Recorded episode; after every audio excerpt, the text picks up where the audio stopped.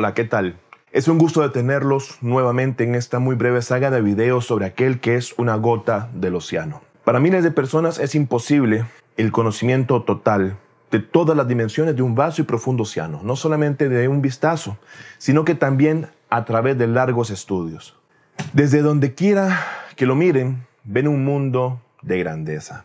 Diversos mares, intensas profundidades, disímiles y de semejantes criaturas, diferentes formas de vida y maravillas del mar.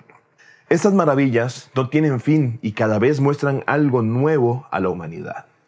Este ejemplo es un reflejo de la impotencia humana. Es tan solo un ejemplo trivial de la personalidad del príncipe de los creyentes, Ali inhabitable, la paz de Dios sea con él. Este ejemplo es el reflejo de la impotencia de un hombre que durante muchos años continuos ha estudiado sobre la vida del príncipe de los creyentes y ha llegado a la conclusión de que es imposible alcanzar a Ali, esta elevada personalidad, especialmente a través de los medios de comprensión ordinarios, es decir, esta misma mente, intelecto, memoria y percepciones comunes.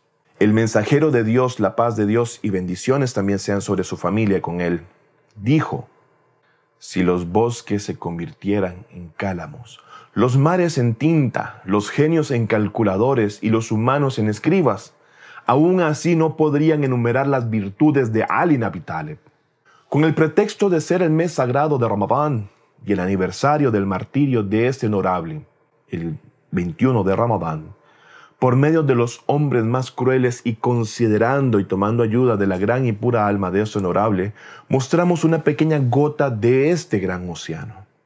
El comandante de los creyentes es una de las figuras más atractivas de la historia. Entre todos los seres humanos, pocas son las personalidades que pueden encontrarse, que puedan llegar a ser tan queridas como él, no solamente por la nación islámica, Muchos no musulmanes que ni siquiera han llegado a aceptar al Islam aman al Imam Ali, lo respetan y lo honran.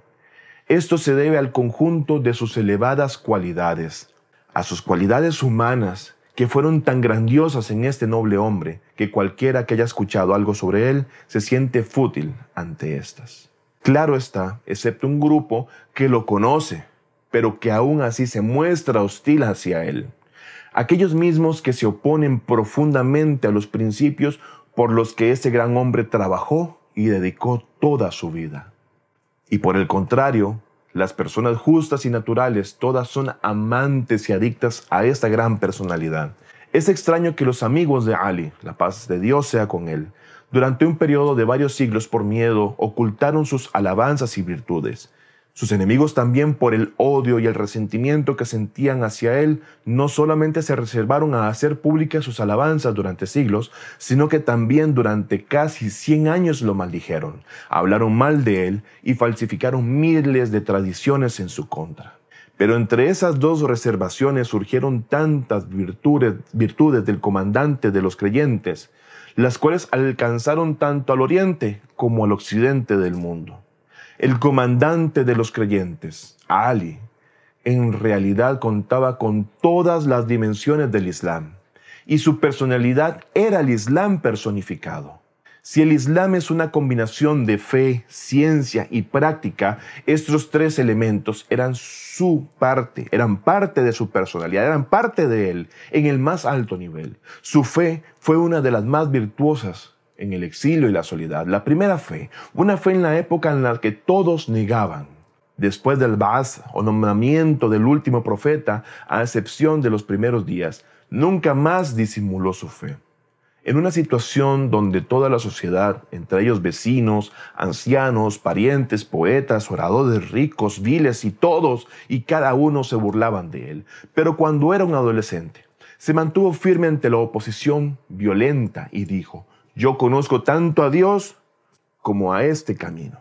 En la ciencia su rostro majestuoso brilla como un mito en la historia del desarrollo intelectual y cultural de la humanidad. Aún las palabras, cartas, sermones, mandatos y recomendaciones de Ali siguen siendo una lección de vida para cada generación y para cada ser humano hasta hoy. En la práctica, su adoración lo coloca a la cumbre de los fervorosos y ascetas y en la quibla de los adoradores. Su esfuerzo es una lección instructiva para todos aquellos que se sacrifican por la causa de Dios. Su sinceridad muestra el verdadero significado de la sinceridad de los dignos siervos de Dios. Su ascetismo y renuncia hacia los placeres de la vida y los lujos mundanos da significado a su devoción.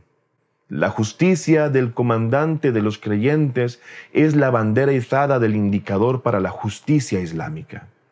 La persona más cercana al comandante de los creyentes fue Abdullah ibn Abbas, que además de ser su primo fue su alumno, amigo y verdadero compañero y devoto. Cuando Abdullah por error tomó parte del tesoro público pensando que sería su parte y se dirigió hacia la ciudad de la Meca, el príncipe de los creyentes, Ali, le escribió una carta diciendo, Has traicionado, y si no regresa a los tesoros públicos, y llego a atraparte, no me avergonzaré ante Dios por ti y te heriré con esa misma espada que a cualquiera herí con ella y entrarás al infierno. Juro por Dios que si mis hijos, al-Hassan o al-Hussein, hubiesen hecho lo que tú hiciste, no aceptaría excusa ni tomaría una decisión a su favor y les quitaría su derecho. Su compasión por los débiles, tales como los pobres, los niños, los esclavos, los discapacitados, componen una gran parte de su personalidad también. Se cuenta que una noche por la casa, pasó por la casa de una mujer viuda, indigente, cuyos niños pequeños lloraban de hambre, y la pobre mujer trataba de calmarlos y dormirlos. Esta mujer había encendido un fuego y colocado sobre éste un recipiente con solamente agua, la cual hervía para que sus hijos pensara que estaba preparando la comida y se durmieran. El comandante de los creyentes, al pasar por ahí ver esa cena, regresó preparó unos dátiles, aceite, harina, arroz y pan. Luego se puso en marcha hacia esta casa. Independientemente de lo que Cambar, su sirviente, insistió en ayudarlo para llevar los víveres, el imán se negó y él mismo llevó la carga hasta la casa de la viuda. Pidió permiso y entró. Entonces vertió el arroz, el aceite en la cacerola y sirvió comida para cada uno de ellos, para cada uno de los niños. Cuando los niños se saciaron, este honorable jugó con ellos y llenó de sonrisas sus caras. Cámbar quedó sorprendido de cómo el jefe del gobierno ayudaba a una familia necesitada y jugaba con sus niños. Esta bondad, amor y atención hacia los huérfanos y necesitados fue tal que uno de los musulmanes dijo, el comandante de los creyentes tomó tanta miel del recipiente con su dedo y la colocó en la boca de los huérfanos, que algunos de los musulmanes desearon, ojalá fuéramos huérfanos para que el comandante de los creyentes me favoreciera a ese grado. Donaba lo que ganaba con sus esfuerzos. En algunas narraciones históricas está registrado que el ingreso que obtuvo durante un año por cultivar tierras, cavar pozos y demás trabajos que hizo fue aproximadamente unos 40 mil dinares, lo que hoy decía sería una gran fortuna de dinero. Lo que ganó lo donó como limosna, ya que se preocupaba por los desfavorecidos y necesitados de la sociedad. Lo curioso fue que ese mismo día que, donó ese dinero, se dirigió al bazar y puso su espada a la venta. Algunos le dijeron, oh comandante de los creyentes, hoy tenías 40 mil dinares en efectivo y bienes y los diste como limosna. Ahora estás vendiendo tu espada. A lo que el imán le contestó, si tuviera comida para cenar, no la vendería.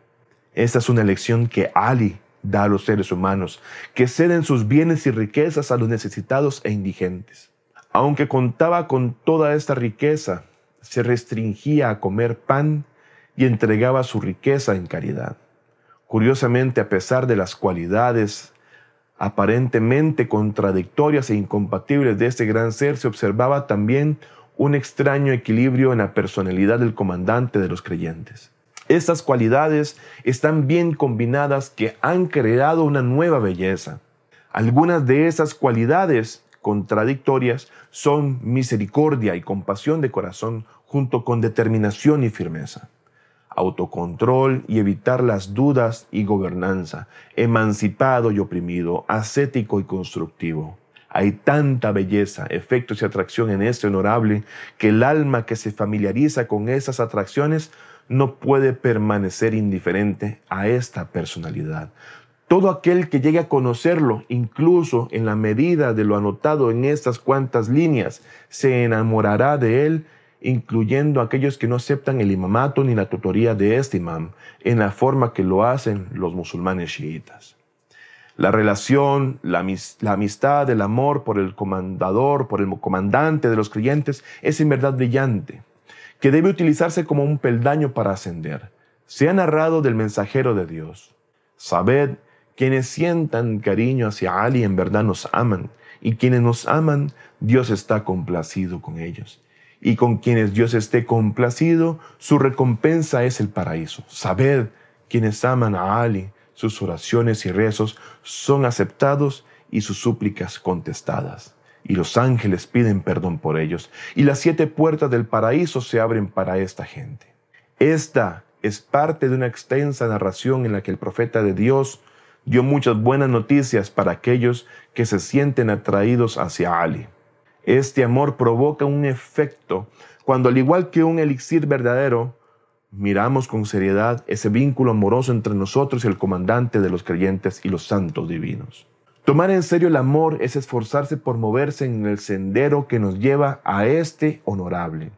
Si damos la espalda a este sendero y si con cualquier acto, acción o palabra lo, abandonamos, su amor también gradualmente se desvanecerá, se volverá superficial y ligero.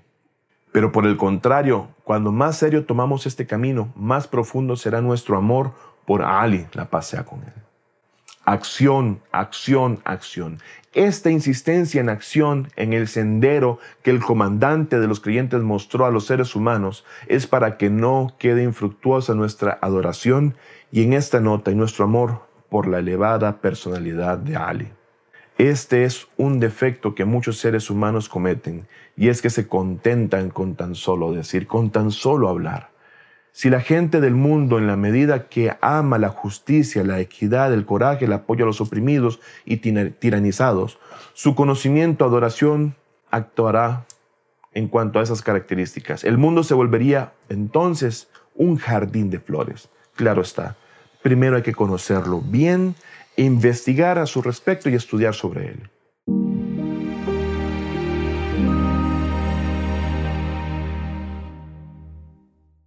No me despido sin antes agradecer su atención a estos especiales, recordándole que este y muchos más contenidos pueden encontrarlos en nuestras cuentas de Fátima TV, de Spotify, iTunes, Google Podcast y SoundCloud. Asimismo, te invitamos a seguirnos en todas nuestras redes sociales, en especial en nuestro canal de YouTube, encendiendo todas las notificaciones y dándole like a absolutamente todos nuestros videos. Hasta pronto. FátimaTV.es Si todavía no son miembros de Fátima TV, les explicaré cómo hacerlo. La mejor forma es a través de WhatsApp. Agrega a los contactos de tu celular el número de Fátima TV y envíanos tu nombre por esa misma vía. Nuestro número es más 54 938 15 39 07 37.